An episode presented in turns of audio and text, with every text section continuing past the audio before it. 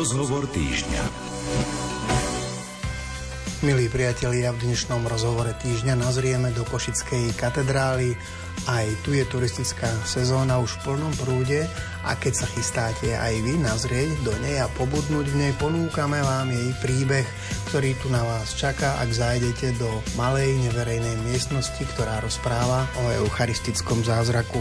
Na úvod ešte pripomeniem, že hudbu pre nás vyberá Diana Rauchová a z mikrofónom vás po Košickej katedrále bude sprevádzať Jaroslav Fabian. Spolu s našim hostom, profesorom Petrom Zubkom, vchádzame do katedrály, ideme vpravo na schodisko vedúce na chór, ale tesne pred jeho koncom odbočíme v južnej veži do malej miestnosti, ktorá bola špeciálne postavená pre uchovávanie relikvie. V nej boli po jej zreštaurovaní uložené predmety, ktoré nám dnešné rozprávanie tu budú pripomínať. Nie je to voľne prístupné, ale na požiadanie vám tu otvoria a môžete tu vstúpiť. Poznáme niekoľko výrokov rakúskych panovníkov, ktorí povedali, že dom Sv. Alžbety v Košiciach má lepšiu atmosféru, ako má Stefans dom vo Viedni. A to už je zarážajúce a sú to výroky z predstáročí.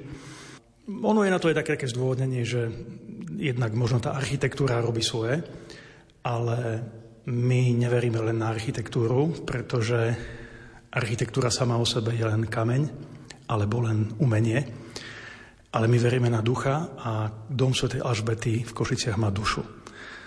Tá duša, ako ste ju nazvali, súvisí s tým príbehom, ktorý sa tu v stredoveku stal a na základe ktorého bol ten kostol postavený?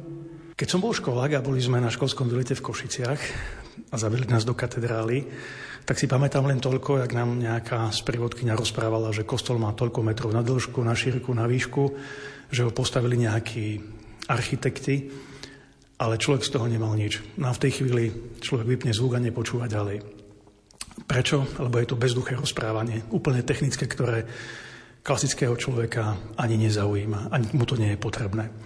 Ale to, čo je zaujímavé, je vždy spojené s nejakým príbehom. Tak ako vo Svetom písme máme v podstate príbeh za príbehom a vždy je to o tom vzťahu medzi človekom a Bohom. Aj v dome Sv. Alžbety nachádzame jeden starobilý príbeh, ktorý sa stal kedysi v polovici 14. storočia a stal sa vlastne v starom kostole Sv. Alžbety, v tom, ktorý stal na tomto istom mieste predtým a bol to eucharistický zázrak.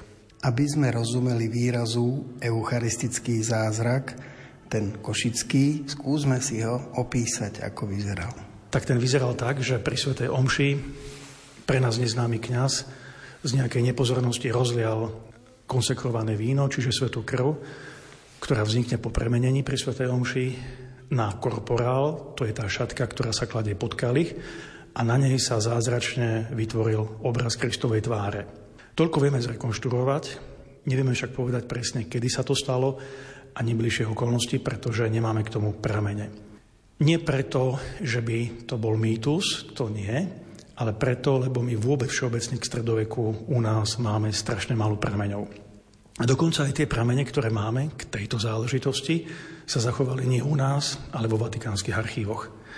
Eucharistický zázrak vyrobil eucharistickú relikviu, ktorá vyzerala ako utlačok Kristovej tváre, a to vzbudilo úžas, pretože začali sem prichádzať pútnici. A to nie len katolíci, ale aj pravoslávni. To vieme a to vzbudzovalo v Košiciach také exotické povzbudenie, alebo tento jav jednoducho figuruje v pápežských dokumentoch. Samozrejme, že každý zázrak, ak má byť uznaný za autentický, musí byť preskúmaný. A to vieme aj v tomto prípade, že sa tak muselo stať, pretože na pôde vtedajšej jagerskej diecezy, kde Košice ležali, vieme ešte o jednom eucharistickom zázraku, ktorý sa stal v kamenici nad Torisou. Tam miestny zemepán tvrdil, že má zázračnú hostiu, ale ako vyplynulo z biskupského vyšetrovania, tak to bol jeden podvod zo strany miestneho zemepána, ktorý si takto chcel prilákať ľudí a nepriamo priniesť aj isté zisky do svojho pánstva. V Košiciach však toto šetrenie skončilo úplne inak a ukázalo sa, že tento zázrak je autentický. Vtedy to bolo na autorite biskupa, aby to rozhodol.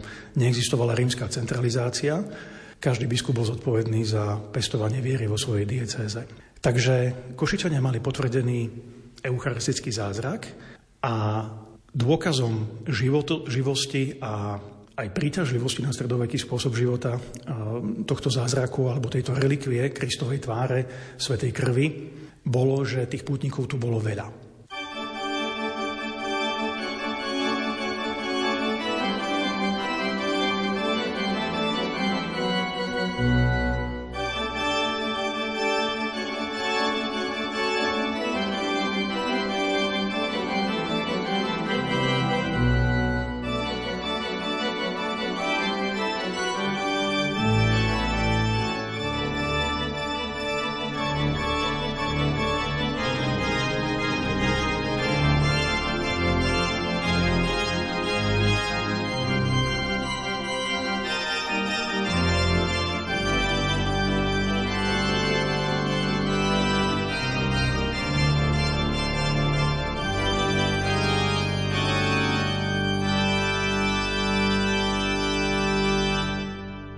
Sa pozrieme na dobu, v ktorej sa tento spomínaný eucharistický zrázrak viaže, tak to bola polovica 14. storočia a to bolo veľmi neľahké obdobie, lebo vtedy bol v Európe mor a teda mohli by sme to prirovnať dokonca aj k nedávnej epidémii u nás.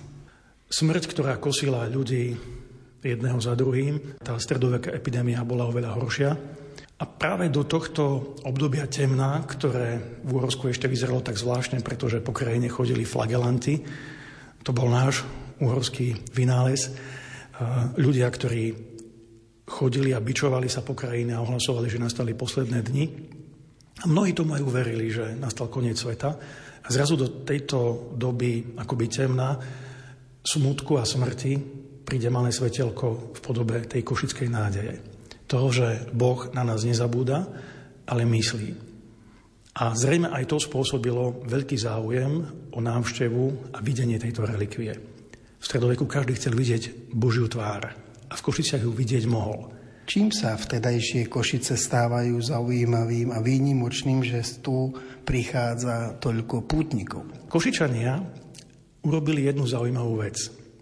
Tak ako bolo zvykom vo vyspelom kresťanskom svete, aj v Košiciach mesto nechalo postaviť relikviárovú kaplnku, to je kaplnka svätého Michala, v ktorej tá relikvia bola umiestnená. Kunzistorici z Maďarska datovali tú kaplnku do rokov 1350 až 1370 a to je pre nás aj také zhruba rámcové datovanie toho, kedy ten eucharistický zázrak bol. Čiže pred tým rokom 1350, a to je presne pred tou polovicou storočia, 14., keď e, v Európe zúril Čierny mor. V kaplnke svätého Michala, podobne potom ako aj neskôr v dome svätej Alžbety, sa nachádza niekoľko ikonografických značiek, ktoré poukazujú práve na tento kult. A to je zobrazenie samej relikvie, a zobrazenie Kristovej tváre, ktorá je znázornená na spôsob východnej ikony, ktorú voláme mandilion, a tento mandelion sa nachádza v kaplnke svätého Michala na čestnom mieste uprostred klenieb a potom v dome svätej Alžbety na niekoľkých miestach. Prvé miesto, ktoré si každý môže všimnúť, je západný portál, vstup od Alžbetinej ulice do katedrály. Ten mandelion, tú šatku s Kristovou tvárou držia až traja anieli, kým zvykom bolo, že sa maľovali, maľovalo toto zobrazenie len s dvoma anielmi. A potom je to v južnej veži, v miestnosti, ktorá bola špeciálne postavená na uchovávanie relikvie, kde je v stene Nika, nad ktorou je tiež značka Mandelionu. Okolo stredovekých kostolov sa rozprávajú rôzne legendy, že majú tajné chodby a miestnosti a do určitej miery je to aj pravda. My sa v jednej z nich nachádzame, má dve okná. Jedny dvere a jeden otvor v stene, ktorý voláme Nika. Na tých oknách sa doteraz nachádzajú panty, na ktorých vyseli stredoveké okná, pretože miestnosť sa zazdemňovala, aby tu bola mikroklíma, ktorá vyhovuje čím dlhšiemu udržaniu relikvie, ktorá sa tu uchovávala. Išlo o relikviu Svetej krvi, ktorá v Košiciach vznikla pri eucharistickom zázraku. Na stene z východnej strany sa nachádza otvor, ktorý je kamenársky veľmi hodnotne urobený Pamiatkový výskum vlastne ukázal, že tento otvor vznikal súčasne s vystavaním veže, nebol nejak druhotne doplnený a to svedčí o tom, že táto väža bola účelovo postavená pre uchovávanie tejto relikvie. Existuje popis relikviára, ktorý hovorí, že ten relikviár, v ktorom bola tá relikvia umiestnená, mal výšku polovice človeka, bol celý zo zlata, nebolo mu páru v Európe a bol kráľovským darom. Viac o tom nevieme. Ale na základe toho keď sa pozeráme na tuniku, tak vieme povedať, že e, tá výška polovice človeka e, je skutočne úctihodná výška. To, že bol kráľovským darom, svedčí len to, že ten relikviár daroval niektorý z panovníkov a z historického výskumu vyplýva, že to bol najpravdepodobnejšie kráľ Ľudovit Veľký, syn Karola Roberta Zanžov. Ten určite bol aj v Košiciach osobne a musel tu byť na púti práve v tom čase, keď sa stavala alebo dokončila kaplnka svätého Michala. A ten relikviár daroval. Tá relikvia sa v tej kaplnke nachádzala zrejme nejaké niekoľko desaťročí, kým sa nestala jedna taká vec, že starý kostol svätej Alžbety, podľa toho, ako je to napísané v dokumentoch, vyhorel a Košičania sa rozhodli, že postavia nový kostol. Vlastne ten, ktorý poznáme tera, doteraz. Ale okolo toho sa viaže taký klasický príbeh, že v jednej chvíli zrejme došli peniaze a bolo treba hľadať zdroje. A tých zdrojov aj na košické pomery bolo málo, alebo ich nebolo dosť. No a vtedy bolo takým zvykom, že vtedajší pápež Bonifác IX ako jeden z prvých pápežov udeloval odpustky za napríklad návštevu nejakého putnického miesta, za dostávanie kostola. Ak niekto na to prispel, mohol získať odpustky. No a e, keďže takáto prax bola už bežná, takéto listiny boli vydané pre spisku kapitulu, pre Benediktínov v Krásnej nad Hornádom, tak aj košický farár sa vtedy rozhodol, že poputuje do Ríma a predstaví mu svoj problém. Vieme, že do toho Ríma išiel nie sám, išiel tam so spiským prepoštom a tie odpustky skutočne získal. A získal ich nie hociaké, Tie odpustky sa zvyčajne dávali len také maličké, povedzme, a na niekoľko rokov ich bolo možné získať, ale Košičania ich dostali bez časového obmedzenia a boli tie najväčšie, aké vtedy pápež udelil. Rovnaké odpustky mali už iba dve významné putnické miesta v Európe a to bola Porciunkola v Asizi, ktorá je spojená so svätým Františkom z Asizi a potom svätý Marek v Benátkach. No a Košice vlastne vtedy evidujeme ako tretie miesto v Európe, ktoré malo takéto na vtedajšiu dobu vlastne neslychané odpustky. Nech ten chrám zaplaví svetlo sviec, jak ave, nech nám z úst znejú zvolania. Ja sa ve, nech ten chrám naplní zásup srdc veselých mužov žien. Detí, nech jasá svet celý, lebo Pán je živý,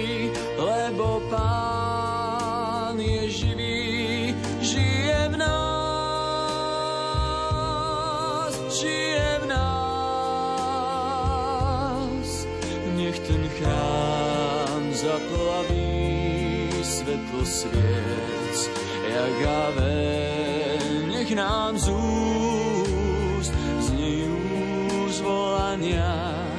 Ja sa nech ten chrám naplní zástup srdc veselých mužov žien. Deti nech jasá svet celý,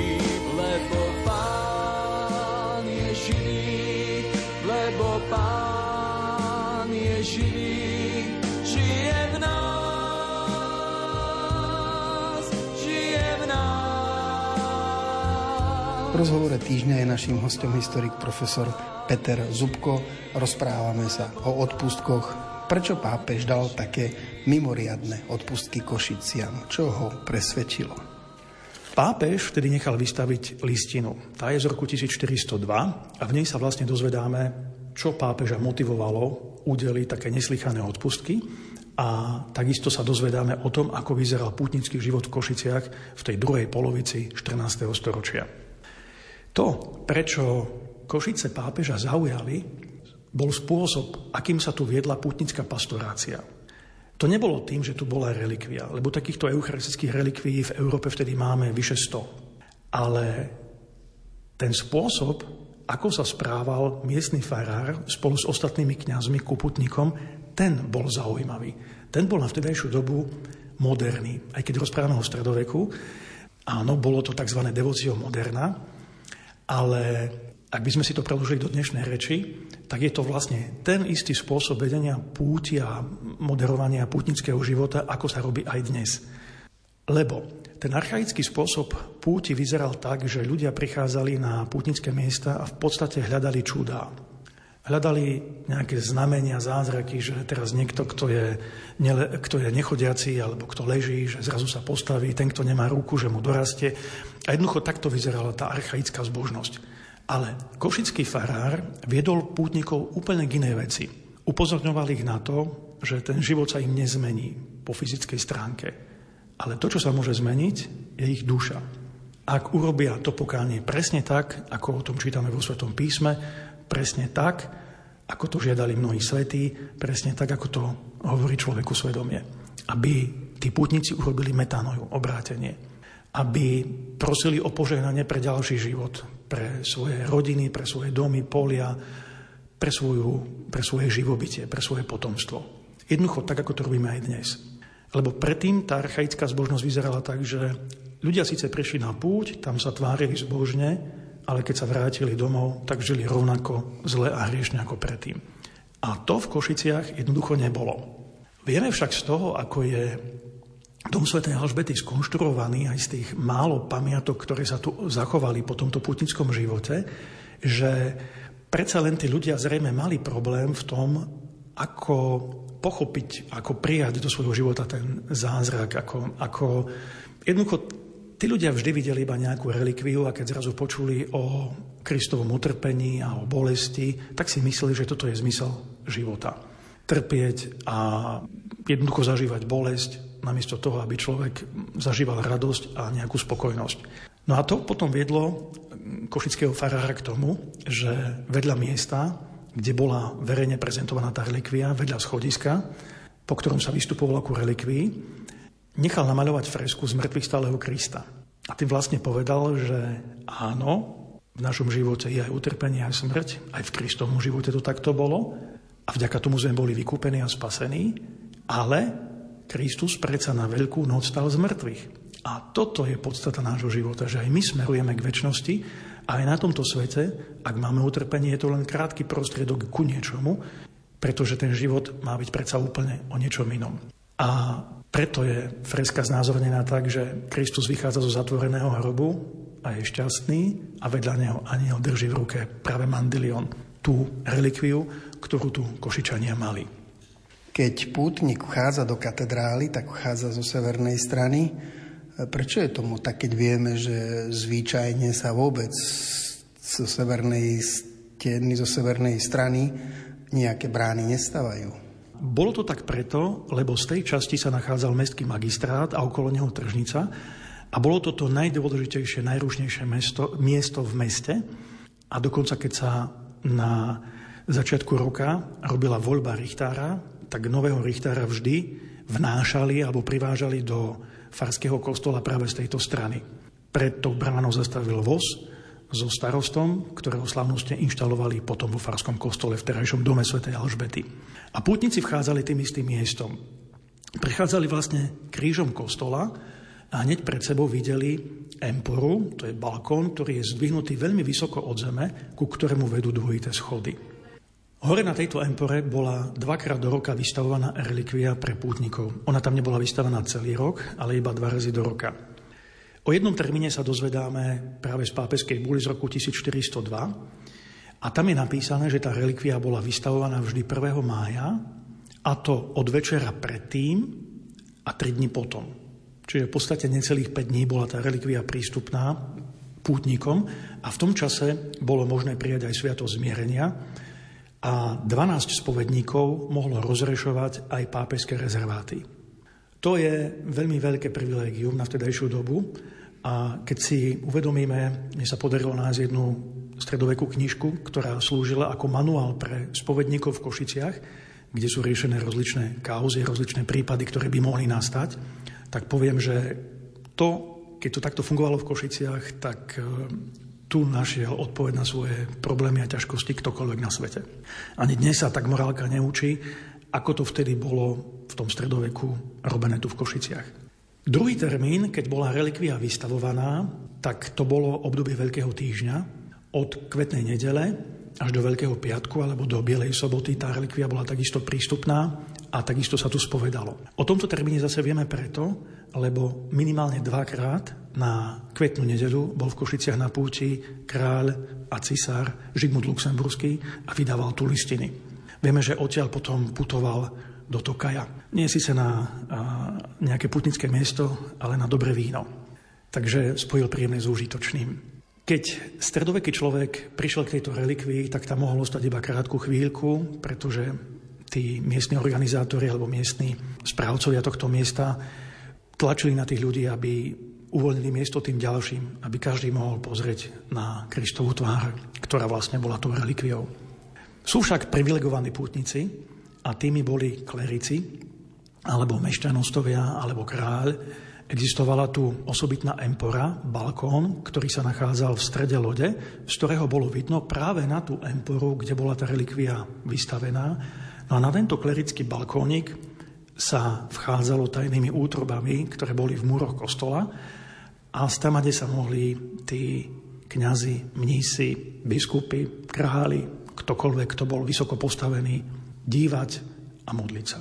Ten balkónik existuje dodnes, ale nachádza sa na inom mieste, pretože pri reštaurovaní v 19. storočí bol sňatý a bola zmenená trošku dispozícia interiéru domu a bol potom umiestnený na inom mieste. Ale existuje dodnes a možno ho dodnes vidieť v dome svätej Alžbety.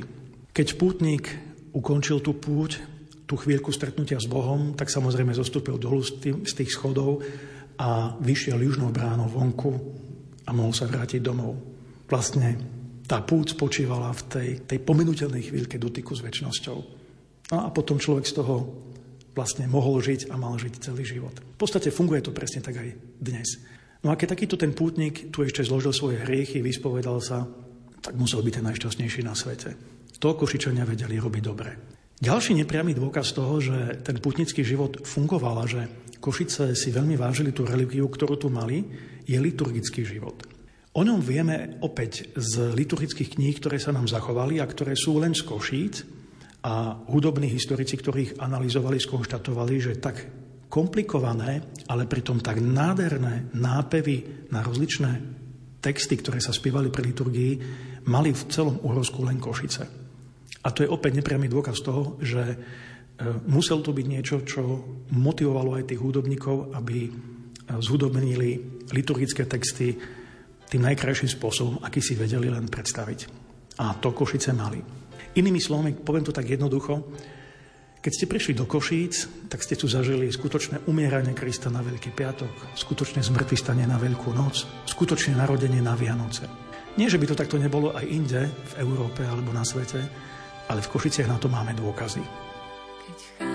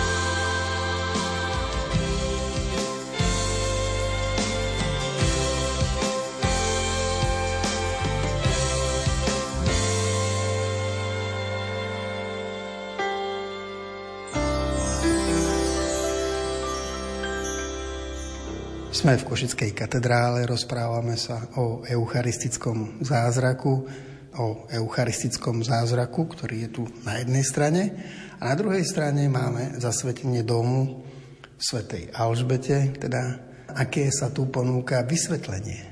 Alžbeta je sociálny patrón, keď si uvedomíme, že dve najväčšie slovenské mestá, Bratislava a Košice, majú sociálnych patrónov, pretože v Košiciach máme svetu Alžbetu a v Bratislave majú svetého Martina.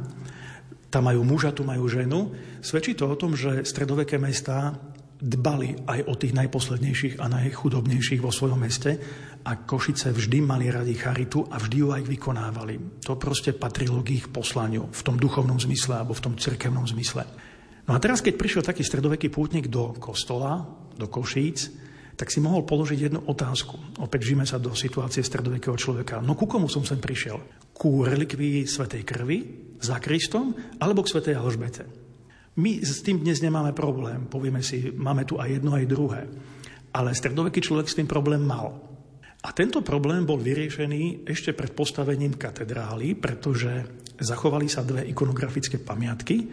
Sú to vlastne zobrazenia z legendy o Svetej Alžbete Jedna je na hlavnom oltári a jedna je na práve tej zlatej severnej bráne, kde je príbeh, ktorý hovorí o tom, že keď Alžbeta premenila svoj dom alebo svoj zámok na špitál, tak jej nestačili postele, pre tý, pretože tých žobrákov a chudobných bolo vždy veľa. Tak sa rozhodla, že aj svoju spálnu premení na e, útulňu pre e, chorých a tak dala do svojej postele aj nejakého žobráka. No a samozrejme dvorania ju hneď pohovárali u manžela, že ona si tam doviedla nejakého muža, s ktorým určite niečo má. No a zdesený manžel hneď skytil svoju manželku a utekali do svojej spálne. A teraz tá legenda krásne píše. Stiahli plachtu z postele a nevideli tam žobráka, ale ukrižovaného Krista. Ale tá legenda hovorí tak kriticky. To videli iba oni dvaja. Ale tí dvorania furt videli v tom mužovi nejakého milenca. A tak je to aj namaľované na hlavnom oltári v Košiciach. Tí, ktorí boli okolo Sv. Alžbety, sa tak neveriacky dívajú na toho Krista, ktorý je namaľovaný ako ukrižovaný na kríži. A Alžbeta so svojím manželom kľačia a adorujú toho Krista. Ale košický príbeh má svoju košickú podobu, pretože okolo tohto kríža sú rozsypané rúže, červené a biele, ktoré sa v legende nespomínajú. Rúže symbolizujú vodu a krv, ktorá vyšla z Kristovho boku. Vlastne aj kaplnka svätej, svätého Michala, ktorá bola ako prvotná postavená pre relikviu svätej krvi, vo vnútri má veľa rúží, veľa kamenných rúží tam. Je to rúžová kaplnka, jednoducho kaplnka, ktorá je symbolickou krvavou kaplnkou. A také isté rúže sú rozsypané teda okolo toho kríža. Inými slovami, Alžbeta bola jedna z prvých, ktorá adorovala Kristovú krv, ktorá sa klaňala a modlila sa pre touto krvou. A ona je vlastne tou prvou pútničkou, ktorá nás privádza k tejto krvi a ukazuje, toto je tvoj spasiteľ. A to je to geniálne, keď sa dva zdanlivo nespojiteľné príbehy spoja do jedného príbehu a to stredovek dokázal urobiť a vidíme to na týchto košických zobrazeniach, že Alžbeta je len prvá pútnička a my ju vlastne nasledujeme. A tak stredoveký človek nemal problém pochopiť, že áno, je tu Alžbeta, ale my kráčame s ňou za tým Kristom. Ona bola len prvá. Ale my sme hneď za ňou. A to je to krásne a úžasné, čo stredovek dokázal urobiť. My možno nakedy ten stredovek nazývame, alebo niektorí ho nazývajú, že je temným stredovekom, ale nie je to pravda. Ten stredovek bol v mnohých veciach veľmi triezvy a veľmi jasný, aj keď samozrejme mystický a neviem jaký, ale vždy to bolo životaschopné. Dokonca až také životaschopné, že aj dodnes dokáže tento príbeh, aj takto podaný, oslovovať ľudí. Pred sebou máme listiny, ktoré súvisia s eucharistickým zázrakom.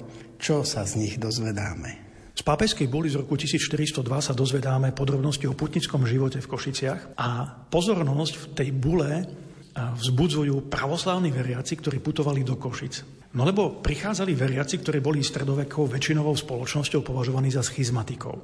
Jednoducho východ už bol dávno oddelený od západu, alebo západ od východu, ako sa na to budeme pozerať. Ale v Košiciach to bolo inak. Košice zrazu otvorili náruč aj týmto ľuďom. Keď sa pozrieme do doby, ktorá vlastne vtedy bola, tak to bolo obdobie valáskej kolonizácie. My tento príbeh kolonizácie poznáme ako jeden z tých posledných kolonizačných vln, teda, ktoré u nás prebehli. Vieme, že začínajú na východe a tá kolonizačná vlna začína práve za Hanžuvovcov po roku 1300 na území Slovenska a je završená niekedy v 15. 16. storočí na území dnešnej Moravy na území Valašska. Prichádzajú ľudia, ktorí sú vyznaním pravoslávni a prichádzajú aj do Košíc. Tu čítame, že vlastne v Košiciach boli považovaní za tradičných schizmatikov, ale opäť je to len ten stredoveký pohľad na to. Ale títo ľudia sa tu obracali na pravú vieru. Stavali sa katolíkmi. Toľko je napísané v bule. Ale aby sme tomu rozumeli, tak sa musíme pozrieť do toho dobového kontextu. Ten je oveľa prozaickejší. Toto, čo je v bule, bolo predstavené pápežovi, jemu sa to páčilo. Je to skratke povedané to, že katolická církev si robila svoju prácu tak, ako sa to od nej vtedy žiadalo. Ale ten život bol trošku iný. Tým, že prichádzali títo noví kolonizátori a dosídľovali predovšetkým tie hornaté a horské oblasti, vieme, že prinášali aj istý nový spôsob života. Nie, že by aj predtým sme nepoznali napríklad chov oviec, ale prišli nové plemena oviec, e, zrazu sa rúbali lesy a lovili sa vlci a bolo viac kožušiny a neviem čoho všetkého. To bolo spojené s týmto novým spôsobom života. Zrazu tu máme kopu, povedzme, žinčice a síra a tvarov a brinze a týchto vecí, ktoré dovtedy boli možno v malej miere zastúpené v našom jedálničku. A tento spôsob života vlastne zachycuje použije Severný zemplín, Šáriš, Abov, Spíš, Pohronie, Oravu, Kisuce až po Valašsko. Jednoducho, povedzme, úplne väčšiu časť Slovenska. Je to obdobie, keď týchto kolonizátorov aj táto bola rozlišuje na Valachov a Rusínov. My vieme, kto sú Rusíni, pretože ich poznáme doteraz. A to preto, lebo si zachovali vlastnú identitu, predovšetkým vlastnú reč. Ale popri nich boli aj Valasi. Niekedy sú Valasy považovaní iba za etnografickú skupinu, ale v týchto stredovekých dokumentoch sú prezentovaní ako etnická skupina. Pravdepodobne to boli Slováci, alebo jeden zo Slovensk- jedna zo slovenských vetiev, pretože aj na Valašsku vám českí jazykoveci povedia, že všetky tie jazykové pamiatky, ktoré tam ostali po Valachoch, sú slovenské. To nie sú žiadne polské, rumunské, neviem aké aj keď ten proces začína vlastne vo Valásku, teda v nejakom severorumúnskom prostredí, ale napokon zachycuje ostatných a e, nie sú to dominantne Rumúni v našom prostredí, sú to dominantne Slováci. No a keďže tí Slováci rozumeli reči ostatného obyvateľstva a bohužiaľ už po uplynutí jednej generácie nemali vlastných popov a zakladali dediny aj okolo Košíc a potom na Liptove, na Kisuciach, na Orave, na Valašsku. A keďže už po jednej tej generácii, zhruba po tých 15-20 rokoch, nemali vlastných popov, tak o ich pastoráciu sa začína starať katolická církev. A to je to polatinčenie, alebo obrátenie na pravú vieru. Nie preto, že by sami veľmi chceli alebo museli, ale jednoducho praktický život ich k tomu viedol. Nemáme svojich, ale môže nám pomôcť katolická církev. A tá sa ich ujíma bez problémov. Spomínate pútnikov východného pôvodu. Zostali po nich nejaké dôkazy alebo liturgické predmety alebo dary? Po tých pútnikoch východného pôvodu nám tu ostala časť východného rúcha, polovica epitrachilu, čiže polovica štolí, na ktorej sú vyšívané ikony a tie boli datované asi do roku 1380 a pochádzajú z Macedónska, teda z okolia Solúna, teda rodiska Cyrila a Metoda. Nemá to nič spoločné s Cyrilom a Metodom, ale je to také krásne duchovné prepojenie, že vlastne z takéhoto miesta už v stredoveku sem putovali ľudia alebo sa kupovali vzácne dary, ktoré sa zložili ako obeta pre kostol Sv. Alžbety. Predpokladáme, že tí pútnici samozrejme prinášali oveľa viac darov, ale určite aj finančných milodarov, vďaka ktorým bol potom kostol Sv. Alžbety dostávaný. Zhruba do tej podoby, ako to poznáme dnes. To neboli len prostriedky obyčajných ľudí, ale aj prostriedky košického magistrátu alebo Košíc, ale aj kráľovské prostriedky. Aj týchto bolo nie málo.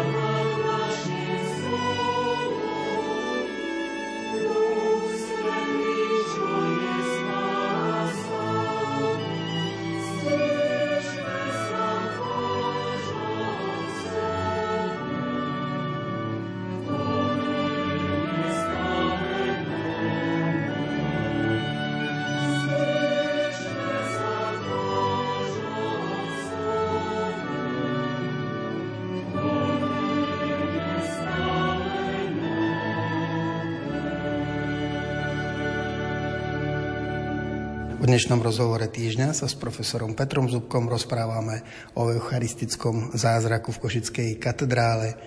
Hovorili sme, ako to vzniklo, ako sa to rozvíjalo v 15. storočí, ale vieme, že celý kult sa s príchodom reformácie vytráca. Eucharistický zázrak sa stal pred polovicou 14. storočia, niekedy pred rokom 1300 ako reakcia na to potom bola postavená kaplnka svätého Michala, do ktorej bola tá relikvia uložená podľa vzoru Saint-Chapelle. Saint-Chapelle je kaplnka v Paríži, ktorú postavil 100 rokov pred Košickou kaplnkou francúzsky panovník svätý Ľudovít IX. A tento typ stavby potom ovplyvnil mimoriadným spôsobom architektúru v Európe a Košická kaplnka je jedna z, takú, z tých posledných, ktorá je postavená v tomto štýle. V tejto kaplnke sa tá relikvia potom nachádzala až do chvíle, keď začali stavať kostol svätej Alžbety, terajší dom svätej Alžbety a keď košický farár prezentoval pápežovi, že potrebuje nejaké prostredky na dostávanie, tak mu to prezentoval tak, že tá relikvia sa vráti na to miesto, kde vznikla. Preto došlo niekedy po roku 1402 k zmene stavebných plánov to vieme architektonicky dokázať, že mení sa projekt katedrály a je dostávaný iným spôsobom a to najvýraznejšie na tej dostavbe, čo vidíme dodnes je, že južná strana, to je tá od kaplnky svätého Michala, bola prispôsobená práve pre pútnikov a pre pútnický život. Je tu postavený balkón, empora, ktorá, na ktorej bola vystavovaná relikvia, väža, ktorá vtedy ešte bola len v základoch, bola stavaná ako väža, v ktorej bola ukrývaná relikvia počas tých dní, keď nebola vystavovaná pútnikom. Tento kostol sa potom stavia niekoľko desať ročí, už okolo roku 1420-30 ale funguje, pretože fresky, ktoré sa nám zachovali po obodovom múrive, sú datované zhruba do tohto obdobia. Ako posledná bola dostávaná svetiňa až na začiatku 16. storočia. Vrcholom toho pútnického života bolo samozrejme celé 15. storočie, teda ten klasický stredovek ešte pred rozdelením kresťanstva, pred reformáciou. Ku koncu toho 15. storočia pápež Alexander VI daroval ďalšie odpustky Košiciam, alebo respektíve potvrdil tie, ktoré vydal niekoľko desaťročí pred ním pápež Bonifác IX. A tento život potom začína upatať, keď príde reformácia. Ale nie tak výrazne, pretože tá reformácia u nás nebola taká radikálna, aspoň nie z počiatku. Vieme však, že zhruba datovať, kedy došlo ku zániku relikvie alebo jej zničeniu. Nebolo to za samej reformácie, pretože tá relikvia zrejme bola stále ukrývaná v dome Sv. Alžbety v Južnej veži. Nevzbudzovala žiadne porušenie ani žiadnu pozornosť ani pre radikálnych reformátorov. Ale keď prišli náboženské vojny a upevnilo sa kalvínske vierovýznanie, respektíve kalvínske názory, proti ktorým ale mesto brojilo a nesúhlasilo s nimi, tak nastal vlastne stred toho stredovekého s tým novovekým myslením. Jeden z kaplánov, ktorý tu vtedy bol, volal sa Ján, pochádzal z mesta Tála na juhu Zemplína, vedľa Tokaja, tú relikviu zničil. Bolo to roku 1641. Vieme to preto, lebo Krátko predtým zomrel vtedajší košický kazateľ Peter Alvinci, ktorý bol kryptokalvín, vymienal si veľmi také chutno-nechutné listy s Petrom Pázmaňom, ale nikdy si nedovolil zničiť relikviu. Až po jeho smrti, keď košický magistrát nevedel zvoliť nového kňaza, tak tento kaplán si myslel, že sa stane nástupcom. A keďže už bol veľmi preniknutý kalvinskými myšlienkami, tak e, samozrejme v duchu kalvinskej teológie považoval túto relikviu za modlu a tak ju zničil. Nezničil však relikviár. To si nedovolil, lebo na ňom bol kráľovský znak.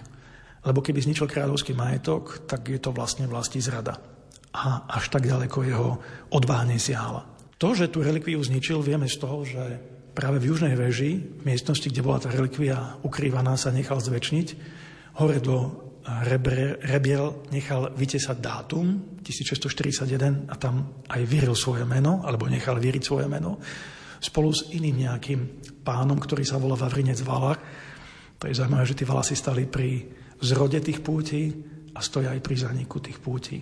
A Nebol to náhodný akt, pretože tie rebra sa nachádzajú strašne vysoko. Bolo treba k tomu postaviť nejaké lešenie alebo nejaký nábytok naskladať na seba a to vyritie je urobené kvalitným spôsobom. Takže to bolo úmyselné. Relikviár bol zničený až o 40 rokov neskôr za Tekeliho povstania, niekedy okolo roku 1682. Tekeliho vojaci mali radi kostoly, pretože v nich nachádzali veľmi veľa zlata, striebra a aj tento relikviár vieme, že rozstavili, aby si dali potom z toho vyraziť zlaté mince. No a tak končí vlastne sláva toho stredoveku. Ale pamäť nezanikla. Ku koncu 17. storočia v roku 1698 Košičania píšu cisárovi list, v ktorom je opísaný ten relikviár, že mal výšku polovice človeka, bol celý zo zlata, nebolo mu páru v Európe a bol kráľovským darom. A žiadajú cisára, aby splnil literu uhorského zákona, ktorý znel tak, že keď niečo v cirkvi bolo v Úhorsku zničené za vojen, tak to mal napraviť a nahradiť panovník. Ak by to bolo za mieru, za pokojných čias, tak to mal povinnosť urobiť biskup. Keďže to bolo za vojny, lebo Cisár sa nepostaral o pokoj v krajine, bolo tu povstanie, Tekeliho vojaci zničili relikviár, tak Košičania požiadali o nápravu. Cisár ale dodnes neodpísal a Košičania tú nápravu síce urobili o nejakých 70 rokov neskôr, keď si objednali u levodského zlatníka Jána Silašiho monštranciu, ktorá existuje dodnes. A jej popis je, že je celá zo zlata, má výšku polovice človeka a nedej páru.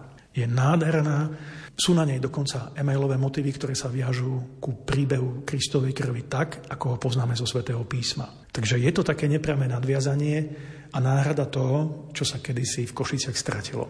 Tú monštráciu možno vydávať na Božie telo a na tie najvýznamnejšie sviatky, keď sa koná adorácia alebo eucharistická procesia v Košiciach.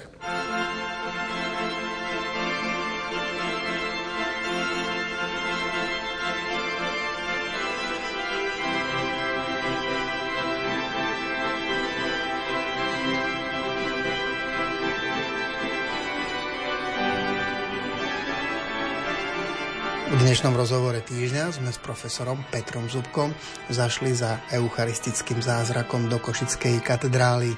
Udobný dramaturg Diana Rauchová a spoza mikrofónu Jaroslav Fabian vám želajú ešte krásnu májovú stredu.